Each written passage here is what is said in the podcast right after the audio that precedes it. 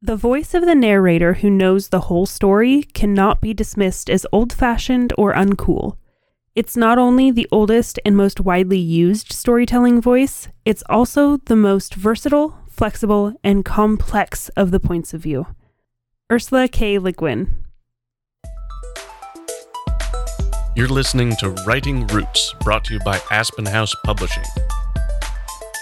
Welcome to Writing Roots. I'm Lee Hull. And I'm Ley Esses. Time to return the favor.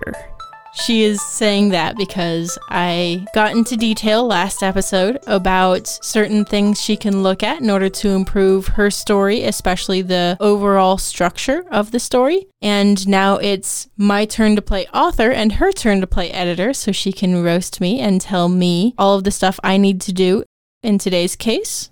It's about first person omniscient. This is a difficult point of view to maintain. It's good, but it's difficult. By first person omniscient, we mean first person I. I is the main character throughout the entire series. We don't actually name him, so he's just called I. For this series, we'll be talking about him as MC. Omniscient means he knows everything that's going on even outside of his own person. In this case, that's because he's looking back on the scene. I later learned that her name was this.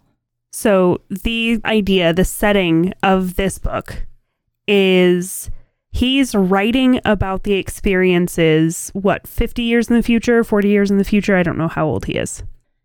He's like 65 at the time of the events. Okay, so it's like 10 years in the future. So he's looking back on everything, writing it down because it was a significant event in the world. But this was the first time you tried this, right? Had you done a first person book before? I had dabbled in first person in both black and white and then later in the Legends series, which hasn't been released yet. But I had not done first person omniscient, and I hadn't done a single point of view character at all up until this point. So you've always had the opportunity to show a scene from this person, show a scene from this person, show a scene from this person. That restriction kind of came across in this book, and also the omniscient. Because the setting established at the beginning was that he's writing the experiences in the future, and he throughout the series kind of jumps back to the present of him writing the book. Your red flag word, like I mentioned in our first episode this month, was now.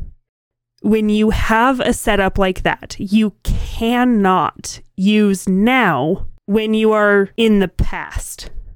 So, this mostly happened when we're talking about now him writing the story, now the events of the story, when I'm talking about prior to that, his prime days, when his backstory of some regard, then he jumps back to the events of the story he's writing down. Those are now, which is a habit that's born from not having this omniscient point of view. So if we go chronologically, one being his backstory, two being the events of the story, and then three being when he's writing down the story. If I'm hopping from one to two, I can't say now because that's implying three. Yes. So, throughout my editing process, I removed more than a dozen, if not two dozen, nows. Yeah, I can see I have made a lot of those.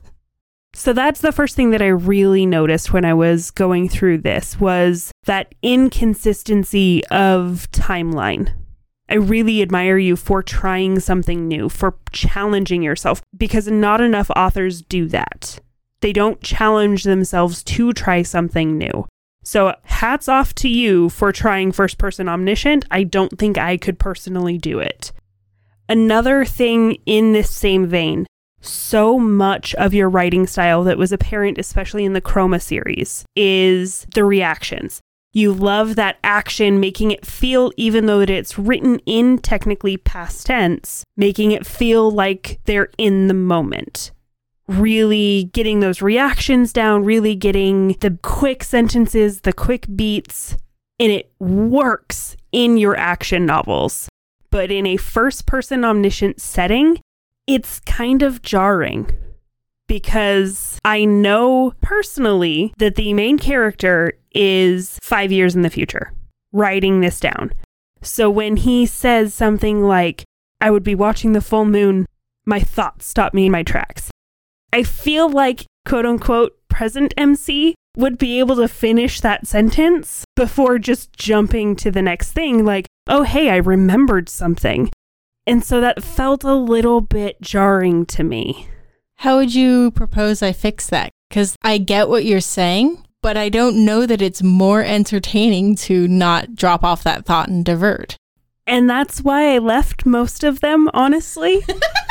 I'm probably a terrible editor in this, but it was one of those things that if it wasn't so much your style, I would have pushed further to change it. But if I changed it, then it wouldn't be Ley Which I definitely appreciate because as much as I may try to escape it, my voice as an author I feel is pretty pronounced. And even though the MC's voice in this is very distinct and very different, very academic, I have my style that I like and I know how to communicate through. So while you had these moments like this where it's when it scraped against the bone, an open throated cry of pain escaped me before I could stop it. Breathe.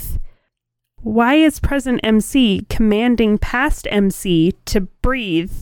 That's how I read it. But as long as you can kind of suspend that disbelief, or because it is an established piece of your writing throughout the whole story, it's plausible enough to say when he's writing it down, living in those moments again, trying to re experience them to write them accurately. It is noted later in the series that he is very good at words. He's good at especially remembering words through dialogue and regurgitating that later. That was kind of as a necessity in order to be able to tell this story. The character kind of has to be good at that for me to be able to pull off this first person omniscient. Otherwise, he'd be going, She said something like, something she referenced in this regard. So part of his character is that he's very good at remembering words, especially in dialogue. And if it's his own internal dialogue that he's remembering and writing, like telling himself to breathe, or the dialogue of actually his thoughts stopped where they stopped and he remembered something else, then that flow works. That's why I left them because it shouldn't work. And I don't advise anybody else to do this unless it is very, very much your style of writing that you have already established. Yeah, I feel like I may have bitten off more than I can chew with this series. I do like to challenge myself and throw at least one new concept into every bit of my writing. How many did you do for this book? 10? At least four off the top of my head. Different point of view, MC isn't the main character. He doesn't see himself as the main character. He sees his student as the main character. This is her story. Magic. Yeah, any magic of any kind. And then not naming the main character at all throughout an entire series. Yes. So those are four major things that were thrown into your style that created a lot of this challenge that we're talking about specifically in this episode. So for you, our listeners, as you're writing, when you're working through which point of view, this is why you need to decide before you start what point of view you're going to be using. So you can keep these things consistent. So if you have someone you establish as writing down the events in the future, you aren't using the word now a lot over and over again. Yeah, it's interesting. I've had several other people review it before I gave it to you, and no one brought that up. No one noticed at all. Or if they did notice, they didn't tell me.